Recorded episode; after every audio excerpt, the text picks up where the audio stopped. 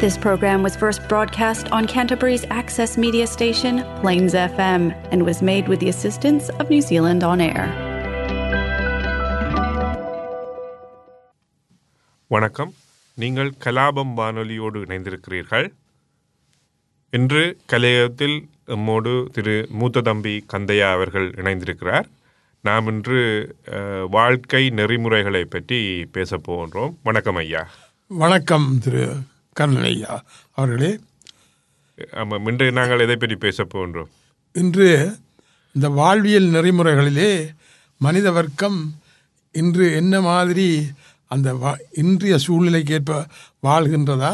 அல்லாட்டி முன்னோர் செய்த செய்கைகள் போல் செய் அவர்கள் வாழ்ந்த வாழ்க்கையை இவர்கள் வாழ்கின்றார்களா? இதனால் என்ன பலன் எங்கள் சமுதாயத்துக்கு கிட்டியிருக்கிறது? நாம் எதை எப்படி சீர்திருத்தி வாழலாம்? அதனால் நம் ஆரோக்கியமாகவும் மன ஆரோக்கியமாகவும் உடல் ஆரோக்கியமாகவும் எங்கள் குடும்பத்தையும் பராமரித்து சந்தோஷமாக இருக்கக்கூடிய ஒரு நெறிமுறையைத்தான் நான் இப்பொழுது இவ சொல்ல இருக்கின்றேன். இதற்கு எனது இறையர்களும் குருவர்களும் துணநின்று இந்த சிந்தனையை சிறப்பிக்க வேண்டுகின்றேன். சரி ஐயா நாங்கள் நிகழ்ச்சிக்குள் செல்லலாம். அதாவது வந்து இந்த சிறப்பு சிந்தனை தொடங்க முதல் ஒரு கவி ஒன்றை சொல்லி நான் தொடங்குகிறேன். ஆதியனும் பரம்பொருள் மெய்யெழுச்சி பெற்று அணுவன்ற உயிராகி அணுக்கள் கூடி மோதி இணைந்து இயங்குகின்ற நிலைமைக்கு ஏற்ப மூலகங்கள் பலவாகி அவை இணைந்து பேதித்த அண்டகோடிகளாய் மற்றும் பிறப்பு இறப்பு இடையுணர்தல் இயக்கமாகி நீதி நெறியுணர் மாந்தராகி நிலையுணர்ந்து தொண்டாற்றி இன்பம் காண்போம். அதாவது நாம் எல்லோரும் ஆண்டவனை பிரார்த்திக்கின்றோம் ஆண்டவன் தான் எங்களை படைத்தான் என்று சொல்லி கொண்டிருக்கின்றோம். அதாவது அந்த ஆதை ஆதி என்று நாங்கள் சொல்லுகிறோம். பிரம்மம் என்கிறார் ஆதிசங்கரர். அதை பிரம்மம் என்கிறார். மற்ற மற்ற சமயத்தார்கள் அல்லா என்கிறார்கள். பரலோகத்தில் இருக்கின்ற பிதா என்கிறார்கள். அப்படி எப்படி எல்லோரும் சொல்லுகின்ற அந்த ஒரே ஒரு அந்த சக்தியைத்தான் ஆதியனும் பரம்பொருள். அதில் இருந்து அணுக்களாக வந்து அணுக்களாக வந்து பஞ்சபூதங்களாகி மூலகங்களாகி உணர்வற்ற சடப்பொருள்களாகி சடப்பொருள்கள் பஞ்சபூதங்கள் தான் நிலம் நீர் நெருப்பு காற்று ஆகாயமாகிய இந்த ஐந்தும் ஒரு ப்ரொப்போசல் ஹோலிஸ்டிக் ப்ரொப்போசலிலே சேருகின்ற பொழுது அந்த சேர்க்கையுள்ளே ஒரு உயிர் அணு உள்ளிட்டு அது உயிருள்ள ஜீவன்களாக வந்து இறுதியில் மனிதராக வந்திருக்கின்றோம். நாங்கள் இந்த மனிதராக வந்திருந்தவர். வழியால் நாங்கள் மற்றோருக்கு தொண்டாற்றி அதிலே இன்பம் காண்பதுதான் மிக முக்கியமானது. இது அந்த பிக் பேங் தியரின்னு சொல்லலாம் அதாவது அண்டம் எப்படி உருவானது என்றதே ஒரு கவிதையில் சொல்லியிருக்காங்க அண்டம் ஆனால் அண்டம் எப்படி உருவானது என்பது பிக் பேங் தியரி என்றது. அதை விஞ்ஞானிகள் இப்போ அதை ஏற்றுக்கொண்டிருக்கிறார்களா என்பது எனக்கு ஒரு சந்தேகம். இப்போ நான் சொல்ல போகிறது வேதாந்திகள் என்ன மாதிரி அதை கொண்டு வந்திருக்கிறார்கள் என்பதை பற்றி சொல்லுகிறேன். ஆனால் விஞ்ஞானமும் மெஞ்ஞானமும் இங்க கிட்டத்தட்ட அந்த ஒரே புள்ளியில எங்கேயோ இடத்த சந்திக்குதானே? ஓம் அதைத்தான் எங்களுடைய கடந்த நூற்றாண்டிலே இருந்த வாழ்ந்த ஒரு பெரிய ஐன்ஸ்டைன் என்ற விஞ்ஞானி அவர்கள் சொல்லுகிறார் விஞ்ஞானம் இல்லாத விஞ்ஞானம் நொன்றி என்று நொண்டி என்றும் மெஞ்ஞானம் இல்லாத விஞ்ஞானம் குருடு என்றும். ஆகையினாலே விஞ்ஞானமும் மெஞ்ஞானமும் சேர்ந்த ஒன்றுதான் எங்கள் வாழ்வியலுக்கு சிறப்பாக அமையும் என்பதுதான் எனது கருத்து. ஆமாம் அது உண்மை. ஆகினாலே என்ன மனித முன்னோர் மனிதர் எங்களுடைய பெற்றார் பெற்றார்களை பாருங்கோ அவர் என்ன அவர்கள் என்ன மாதிரி ஜீவித்தார்கள்? அவர்களுடைய சீவியம் எல்லாம் தங்கள் உடல் உழைப்பினாலும் எதை செய்தாலும் அதை தாங்களே தங்களுடைய உணவுப் பொருட்களை உண்டாக்கி பயிர் செய்து அதிலிருந்து அவற்றை எடுத்து சாப்பிட்டு வந்தார்கள். அதாவது வந்து இன்றைய போலே அவர்கள் எங்கேயும் நடந்து திரிந்தார்கள். நடந்து நடந்து திரிவதாலே அவர்களுக்குள்ள ஆரோக்கியம் நன்றாக இருந்தது. அவர்கள் எதையும் நிதானித்து செய்து கொண்டு வந்தார்கள். எதை வீட்டிலே வீட்டை எடுத்துக்கொண்டாலும் வீட்டிலே உள்ள கணவனாக இருந்தான மனைவியாக இருந்தான அதை தன் உடலால் வருத்தி தான் அவர்கள் நெல்லை போட்டு அதை மாவிடித்து உரல்லே போட்டு மாவிடித்து அரைத்து அம்மியிலே அரைத்து எல்லாத்தையும் செய்து வந்தபடியால் அவர்களுக்கு நோய் என்றது அவர்களை அணுகி இருக்க வாய்ப்பில்லை ஆனால் இன்றைய காலகட்டத்திலே நாங்கள் என்ன செய்கின்றோம்? வீட்டிலே இருந்து வெளிக்கிட்டால் ஒரு வாகனத்தில் ஏறி இருக்கின்றோம் வாகனத்தில் ஏறி இருந்து கா கா காரியாலயத்துக்கு செல்கின்றோம் அங்கே உட்கார்ந்து வேலை பார்த்துவிட்டு திரும்ப வாகனத்தில் ஏறி வீட்டுக்கு வந்து. இதே வளமுறை இன்றைய நாகரிக உலகம் என்று சொல்லப்படுகின்ற இந்த டெக்னாலஜி வளர்ந்த காலத்திலே எல்லாம் இதே நடைமுறை வளர்ந்து வந்து மனிதர்களுக்கு அப்பியாசமே இல்லாத ஒரு நிலை வர்றதால அவர்கள் இருக்க இருக்க அவர்களை சிறிது சிறிதாக நோய் அணுகுகின்றது. அது உண்மை. இப்போ அது வந்து அந்த நாங்கள் வந்து பணத்தை தேடி ஓடுகிறோம். அடுத்தது வந்து இந்த உலகம் வந்து இப்போ அவசர இது இயங்கி இயங்கிக் கொண்டிருக்குது. இப்போ யாருக்குமே வந்து நடந்து போகிறதுக்கோ அல்லது ஒரு சைக்கிளில் போகிறதுக்கோ நேரம் இல்லை உடனடியாக காரில் போகணும். அதே மாதிரி சொகுசு. அதே மாதிரி இப்போ நாங்கள் இப்போ உண்கிற உணவு முறைகளும் வந்து நாங்கள் செய்கிற வேலைக்கு ஏற்றதாக இல்லை. நீங்கள் சொல்வது முற்றிலும் சரி. அதே போல இப்போ இன்றைய காலத்திலே நாங்கள் உண்கிற உணவு.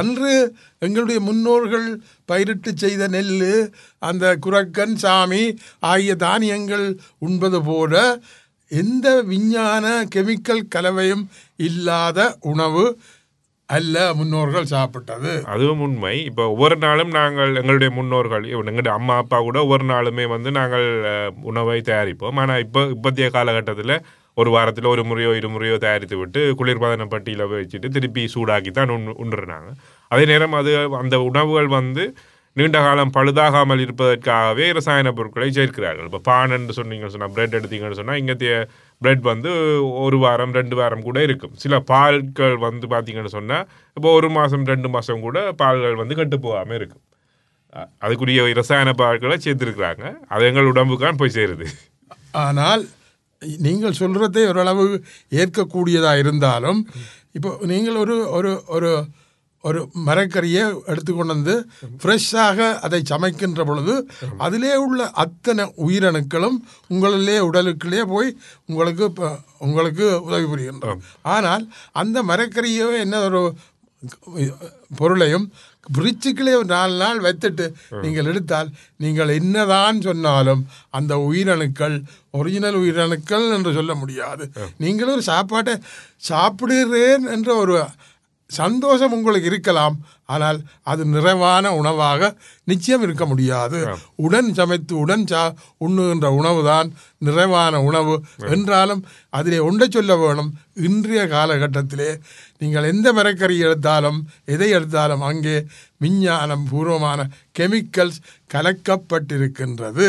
அந்த கெமிக்கல்ஸ் உடல்லே போய் சிறிது சிறிது காலம் சேர்ந்து அது உடல்லே உள்ள ஆரோக்கியத்தை கெடுக்கின்றது.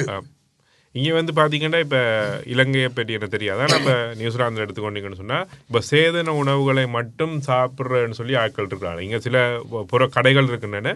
சேதன உணவு பதார்த்தம் அதாவது ஆர்கானிக் முறையில் பயிரிட்ட காய்கறிகள் ஆர்கானிக் முறையில் பயிரிடப்பட்ட தானியங்களை மட்டும் விற்கிற கடைகள் உண்டு.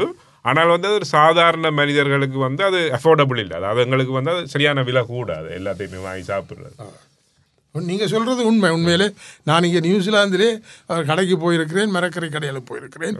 அங்கே இப்போ உள்ளி என்று பார்த்தால் காலிக்கு எடுத்தால் காலி விஜியிலிருந்து வருகின்ற காலி மூன்று ரூபாய் ஐம்பது சேவ் என்றார்கள்.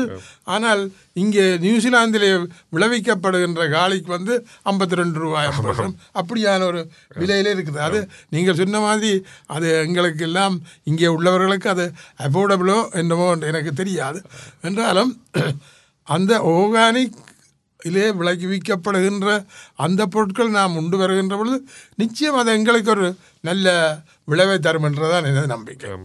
அத்தோடு நாங்கள் என்ன செய்ய வேண்டும் என்றது எங்களுக்கு எங்களா நாங்கள் இந்த வாழ்வி மனிதராக பிறந்து விட்டோம். இந்த மனிதராக பிறந்தது எனது சுயநலத்துக்காக மாத்திரம் வாழாமல் மற்றவர்களுக்காகவும் வாழ வேண்டும். அதாவது ஐந்து ஐவகை கடமைகள் என்று ஒன்று இருக்கின்றது ஐவகை கடமைகள் என்றது தான் த- தனது குடும்பம் தனது சுற்றம் தனது ஊர் தனது உலகம். அதாவது இந்த வட்டுக்கு நாங்கள் கடமைகளை செய்ய வேணும். அதாவது சுருக்கமாக சொன்னால் நான் இந்த கடமைகளெல்லாம் செய்கிறதுக்கு நான் என்னை வளப்படுத்தி கொள்ள வேண்டியது மிகவும் முக்கியம். அதாவது வளப்படுத்துகின்ற பொழுது நான் மன ஆரோக்கியத்தோடும் திட உடல் ஆரோக்கியத்தோடும் பொருள் வசதியாகவும் இருந்து நான் அதை தேடி நான் என்ன வளப்படுத்தி கொண்டால்தான் நான் என்னுடைய குடும்பத்தை சரியாக கவனிக்க முடியும். அதான் சுவர் இருந்தா தான் சித்திரம் வரையலாம்னு சொல்லுவாங்க. அது முதல் முதல் இன்னை நான் சரியாக வளப்படுத்தி கொண்டிருக்க வேண்டும். அப்போ இந்த குடும்பத்தை சரியாக பார்க்கலாம். அப்போ குடும்பத்தை பார்த்து குடும்பத்துக்கு தேவையானவற்றை நான் செய்துவிட்டு சுற்றத்தாருக்கு சுற்றத்தார் என்ற பொழுது சகோதர சகோதரிகள் எல்லாருக்கும் அவர்களுக்கும் எங்களால் முடியக்கூடிய உதவிகளை செய்து அவர்களையும் அவர்களையும் நல்வாழ்வு வாழ வைத்து சுற்றத்தாரன் அங்காலே போனால் சுற்றத்தார் ஊர். ஊர் உலகம் அதாவது வந்து நான் இன்றைக்கு ஒரு யூனிவர்சிட்டியிலே படித்து என்ன படித்து பட்டம் பெற்று இந்த நிலைக்கு வந்திருப்பதற்கு முழு காரணம் எனக்கு விடுவிக்கப்பட்ட கல்வி. நியூசிலாந்தை பற்றி நான் எனக்கு விளங்காது. நான் இப்போ இலங்கையை பற்றி சொல்ல போனால் இப்போ உதாரணமாக பாடசாலையோ பல்கலைக்கழகத்திலேயோ நாங்கள் கல்வி கற்கின்ற பொழுது அங்கே எங்களுக்கு ஃப்ரீயாகத்தான் கல்வி போதிக்கப்படுகின்றது. அப்போ அந்த ஃப்ரீயாக கல்வி போதிக்கப்படுகின்றதுக்கும் அந்த பாடசாலைகளோ பல்கலைக்கழகங்களை கட்டுவிப்பதற்கும் அந்த ஆசிரியர்களுக்கு கொடுக்கின்ற சம்பளங்களை கொடுப்பதற்கும் யார் உதவி செய்கின்றார்கள்? அங்கே இருக்கின்ற மக்களிடமிருந்து பெறுகின்ற பணங்கள் வரிப்பணங்கள் அதை வைத்துத்தான் அதை நாங்கள் அவர்கள் எங்களுக்கு செய்கின்றார்கள். ஆகையினாலே நாங்கள் ஒரு நிலை வந்து உழைக்க தொடங்கினத பிறகு எங்களால் முடிந்தளவு அந்த கடனை நாங்கள் அந்த சுற்றத்து உல ஊருக்கு திருப்பி கொடுக்க வேண்டும். நாங்கள் அதை கொடுக்க முடியவில்லை என்றால் அந்த ஊர் வறண்டு போவோம் இந்த இது இதுதான் இப்போ உதாரணமாக ஒரு நாங்கள் பெற்ற கடனை உலக சமுதாயத்திலே இருந்து பெற்ற கடனை நாங்கள் அதை திருப்பி செலுத்தவில்லை என்றால் அந்த சமுதாயம் வறட்சி ஏற்படுவதால். அதிலே என்ன நடக்கின்றது? சமுதாயத்தில் இருக்கின்ற மக்களுக்கிடையே பிரிவினை உண்டாகின்றது. ஆகினாலே நாங்கள் செய்ய வேண்டியது எங்களை என்னை பார்த்து அதன் பிறகு குடும்பத்தை பார்த்து அதன் பிறகு சுற்றாரை பார்த்து அதன் பிறகு சமுதாயத்துக்கு எங்களால் முடிந்தளவு நாங்கள் உதவி செய்தே ஆக வேண்டும். நல்ல கருத்து. இப்போ நியூசிலாந்தில் பார்த்தீங்கன்னு சொன்னால் இப்போ நீங்கள் சொன்ன மாதிரி இலவச கல்வி ஓரளவுக்கு இருக்குது. இப்போ அரசாங்க பாடசாலைகள் அப்படியே இருக்கிறது ஒப்பீட்டளவில் மற்ற நாடுகளை ஒப்படைக்க இங்கே கல்வி செலவு குறைவு. அதே நம்ம உயர்கல்விக்கு போனால் இப்போ நாங்கள் அரசாங்கத்திட்ட இருந்து நாங்கள் கடன் வாங்கலாம். மாணவர்கள் கடன் வாங்கி படிப்பாங்க. பிறகு அதை வேலை செஞ்சு செஞ்சு செஞ்சு அந்த கடனை வந்து திருப்பி அடைப்பாங்க. அதாவது வந்து வளர்முக நாடு வளர்ந்த நாடுகளில் இவையெல்லாம் நடைமுறை.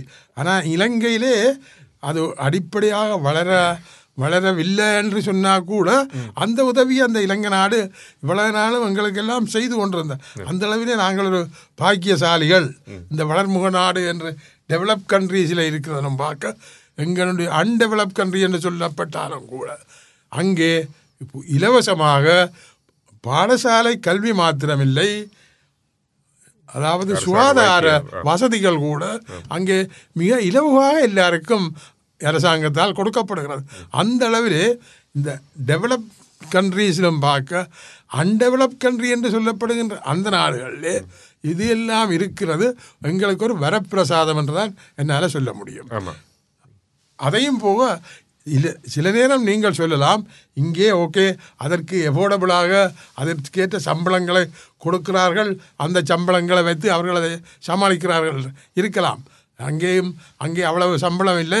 அதற்காக அரசாங்கம் மக்களுக்கு அந்த உதவியை செய்கிறது அது ஒரு வரப்பிரதாதம் இத்தனையும் மேலாக நாம் இவளையெல்லாத்தையும் கடந்து வந்து நாம் வாழ்க்கையிலே சரியான நெறிமுறைகளை பின்பற்ற வேண்டுமென்றால் ஐ ஐந்தில் அளவு முறை என்று ஒன்று இருக்கின்றது. ஐந்தில் அளவு அளவு முறை ஐந்தில் அளவு முறை என்றால் உணவிலே நாங்கள் அளவு முறை லிமிட் அண்ட் மெதட் உணவிலே நாங்கள் அளவு முறை உழைப்பிலே அளவு முறை உடலுறவிலே அளவு முறை உறக்கத்திலே அளவு முறை எண்ணத்திலே அளவு முறை அதாவது உணவிலே அளவு முறை என்ற இதை சுருக்கமாக சொல்லுகிறேன். உணவிலே அளவு முறை என்று சொல்லுகின்ற பொழுது இந்த உலகத்திலே பாருங்கள் ச- நிறைய சாப்பிட்டு நோய் வந்து உயிரிழந்தவர்களின் எண்ணிக்கை சாப்பிடாமல் இருந்து உயிரிழந்தவர்கள் எண்ணிக்கையை விட மிகவும் அதிகம். சாப்பிட்டு தான் கணவருக்கு வருத்தம். பசியாமல் புசியாது பசியாமல் புசியாது என்றால் அதிலேயும் என்னவென்று சொல்லுகிறார்கள். நீங்கள் சாப்பிட்டு உங்களுக்கு பசி எடுத்து ஒரு மணித்தியாலத்துக்கு பிறகு நீங்கள் சாப்பிடுங்க. சாப்பிட்டு பசி எடுத்து ஒரு மணித்தியாலத்துக்கு பிறகு சாப்பிடுங்க.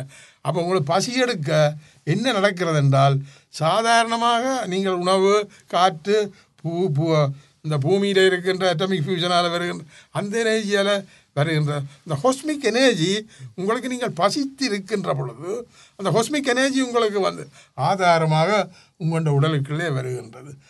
அது மாத்திரமல்ல அளவோடு உண்பது மிகவும் முக்கியம். அளவோடு என்பது லிமிட் அண்ட் மெதட் நிறைய உண்றதால எந்தவித பிரயோசனம் இல்லை. அதாவது சொல்லுவார்கள் அரைவயிறு சோறு அரைவயிறு சாப்பாடு காவயிறு தண்ணி காவயிறு சும்மா இருக்க முடியும் அப்படி சாப்பிட்டு அளவோடு சாப்பிட்டு வர ஆரோக்கியமாக இருக்கலாம். அது உணவு.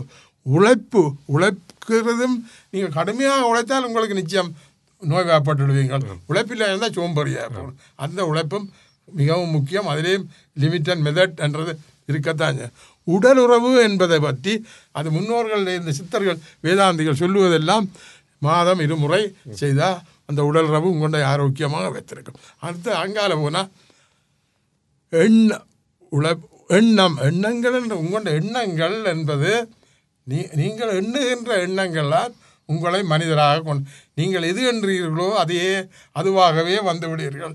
அந்த எண்ணத்துக்கு அவ்வளவு வலிமை இருக்கிறது. ஆனால் தீயவனை பற்றி எண்ணி தீய செயல்களை பற்றி எண்ணி தீய பழக்கங்களை உட்புகுந்து எண்ணம் செய சொல்லாக மாறி செயலாக மாற விடப்படாது. அப்படி செயலாக மாறுகின்ற பொழுது உங்களை அது அடிமை கொள்ளுகின்றது அடிமை கொள்றதால் நீங்கள் பலவித இடர்களுக்கு ஆளாக்கப்படும் இந்த ஐந்து வகையான அஹ், ஐந்து வகையான கட்டுப்பாடுகளை நாங்கள் படைப்பிடித்தால் நிச்சயமாக நாங்கள் ஆரோக்கியமாக வாழலாம். மிகவும் அருமையான கருத்துக்கள். மனம்போல் வாழ்வு என்று சொல்வார்கள். அதாவது நாங்கள் நல்லவற்றை நினைத்தால் நமக்கும் நல்லதே நடக்கும். இது இதை விட இந்த சித்தர்கள் இருந்திருக்கிறார்களே ஆமாம் இந்த சித்தர்கள் அவர்கள் சில நெறிமுறைகளை இறுக்கமாக கடைப்பிடித்தவர்கள் இறுக்கமாக கடைப்பிடித்தவர்கள் என்று சொல்லுகின்ற பொழுது அவர்களுடைய கோட்பாடு என்னவென்றால் ஒன்று மகிழ் போகம். இரண்டாவது ஈதல். மூன்றாவது இரமா இரவாமை. மகிழ் போகம் மகிழ் போகம் ஈதல் இரவாமை. இரவாமை. இந்த மூன்றையும் அடிப்படையாக மெயின் தியரியாக வைத்து அவர்கள் வாழ்ந்து வாழ்ந்து காட்டியிருக்கிறார்கள். அவர்கள் அந்த நாளிலே அவர்கள் ஆரோக்கியமாக இருந்திருக்கிறார்கள். அவர்கள் எந்தவித நோய்க்கும் உள்ளாகவில்லை. என் மக்களுக்கு தேவையானவற்றை போதித்திருக்கிறார்கள். அவர்கள் தாங்கள் முக்தி அடைந்தும் அவர்கள் மரணமில்லா பெருவாழ்வு வாழ்ந்து கொண்டே இருக்கிறார்கள் என்று தான் சொல்ல வேணும் அதாவது வந்து மகிழ் போகம் என்றால் என்ன?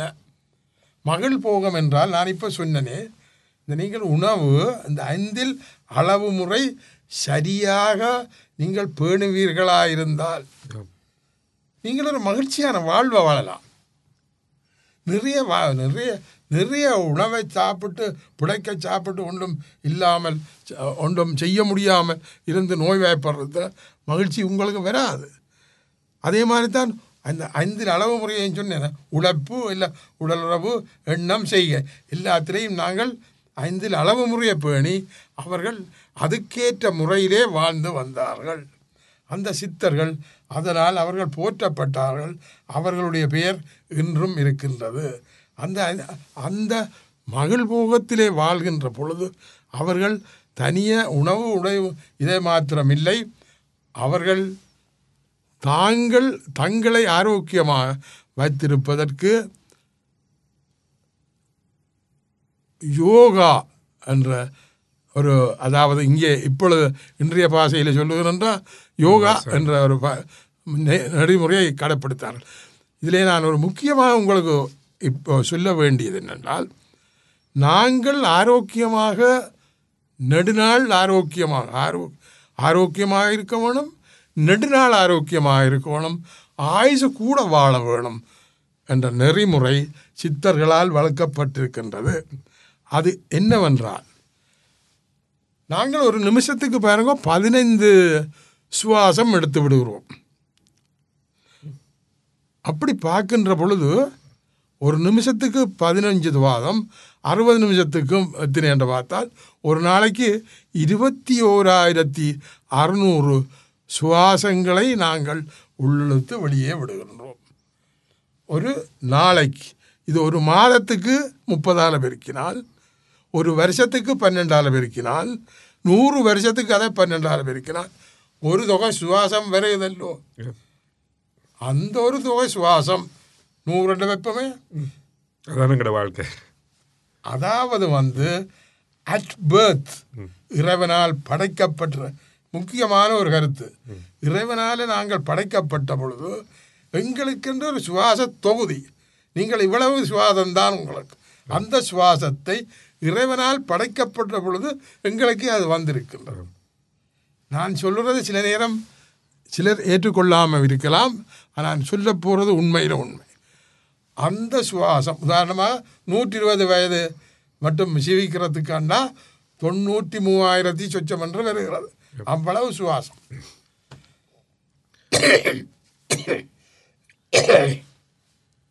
இந்த சுவாசத்தை இப்போ நூறு வயதுக்கு ஏற்ப தந்த சுவாசத்தை நீங்கள் வெகு சீக்கிரமாக சுவாதித்து சுவாதிச்சு சுவாதிச்சு அந்த உதாரணத்துக்கு சொல்லுவோமே எண்பதினாயிரத்து சுவாசம் உண்டு. அதை நீங்கள் வெகு எண்பதினாயிரத்து நூறு வயது மட்டும் சுவாசிக்கிறதுக்கு பதிலாக நீங்கள் அதை கெதியாக சுவாசிக்கின்ற பொழுது நீங்கள் அது அந்த எண்பது வயது அது நூறு வயது வரைக்கும் முந்தையே அறுபது வயதிலே நீங்கள் அந்த சுவாசத்தை முடிச்சு விடுறீங்க. அந்த சுவாசம் என்ன மாதிரி போகின்றது என்றால் நீங்கள் சினப்படுகின்ற பொழுது நீங்கள் கோபப்படுகின்ற பொழுது நீங்கள் அதிக அதிக உடல் உழைப்பு செய்கின்ற பொழுது கூட அந்த சுவாசம் கெதியாக நீங்கள் சுவாசிக்க வேண்டியிருக்கு. இதில் முக்க முக்கியம் நீங்கள் சினப்படக்கூடாது. சினப்படாமல் இருந்து அமைதியாக இருக்கின்ற பொழுது அமைதியாக சுவாசம் விட்டு அமைதியாக எடுக்கலாம் அதாவது வந்து அந்த சுவாசத்தை நீங்கள் எவ்வளவு சீக்கிரம் அந்த சுவாசத்தை விட்டு எடுத்து முடிக்கிறீர்களோ அதுக்கேற்ற மாதிரி உங்களுடைய ஆயுஷம் குறைந்து கொண்டே இருக்கும் என்று சித்தர் வேதாந்திகளின் கோட்பாடு சித்தர்களின் கோட்பாடு. அப்போ இந்த சுவாச முறை பதினைந்து பதினைந்து நிமிஷத்துக்கு ஒரு சுவாசம் என்ற முறையிலும் பார்க்க. நீங்கள் இன்னும் அதை குறைத்து முடியுமென்றால் பதினாலு நிமிடம் பன்னெண்டு நிமிடத்துக்கு கொண்டு வந்தால் கூட நீங்கள் நூறு வயதை தாண்டியும் இருக்கலாம் என்றது சித்தர்களின் கோட்பாடு. அதே மாதிரி தான் இப்போ நீங்கள் இவர் ஆமையை பார்த்தீங்கன்னா அவர் மூ ஒரு நிமிஷத்துக்கு மூன்று சுவாசம். அது முந்நூறு ஆண்டுகள் சில யாரையே பாருங்க மிக குறைவான சுவாசம். நூறு நூறுக்கும் மேற்பட்ட சுவாசம். யா நாயே பாருங்க ஆண்டு. எந்த நேரம் சுவாசம் விட்டபடி அது கதியாக ஒரு இரு பதினஞ்சு இருபது வருஷத்திலே இறந்து விடும் ஆகையினாலே என்னுடைய கருத்து எவ்வளவுக்கு எவ்வளவு நாங்கள் அமைதியாக ப்ரீதிங் எக்ஸசைஸ் செய்து ப்ரீதிங் எக்ஸசைஸ் செய்து மெடிடேஷன் செய்து தியானம் செய்து அதை நாங்கள் எங்கள் சுவாசத்தை ஒழுங்குபடுத்துவோமாக இருந்தால் எங்கள் மனம் ஆரோக்கியப்படுகிறது. உடல் மனம் ஆரோக்கியமாக இருந்தால் தான் உடல் ஆரோக்கியப்படும் என்பதுதான் அந்த விஷயத்திலே எனது கருத்து. ஆரோக்கியமான கருத்துக்கள். ஐயா இன்றைய நிகழ்ச்சிக்குரிய நேரம் நிறைவடைகின்றது. நாம் இதை தொடர்ந்து பேசலாம். அடுத்த நிகழ்ச்சிக்கான ரெக்கார்டிங் போது நான் இப்போ ஒரு சிறிய ஒரு இடைவெளி ஒன்று எடுக்கிறேன். நேர்கள் நன்றி வணக்கம்.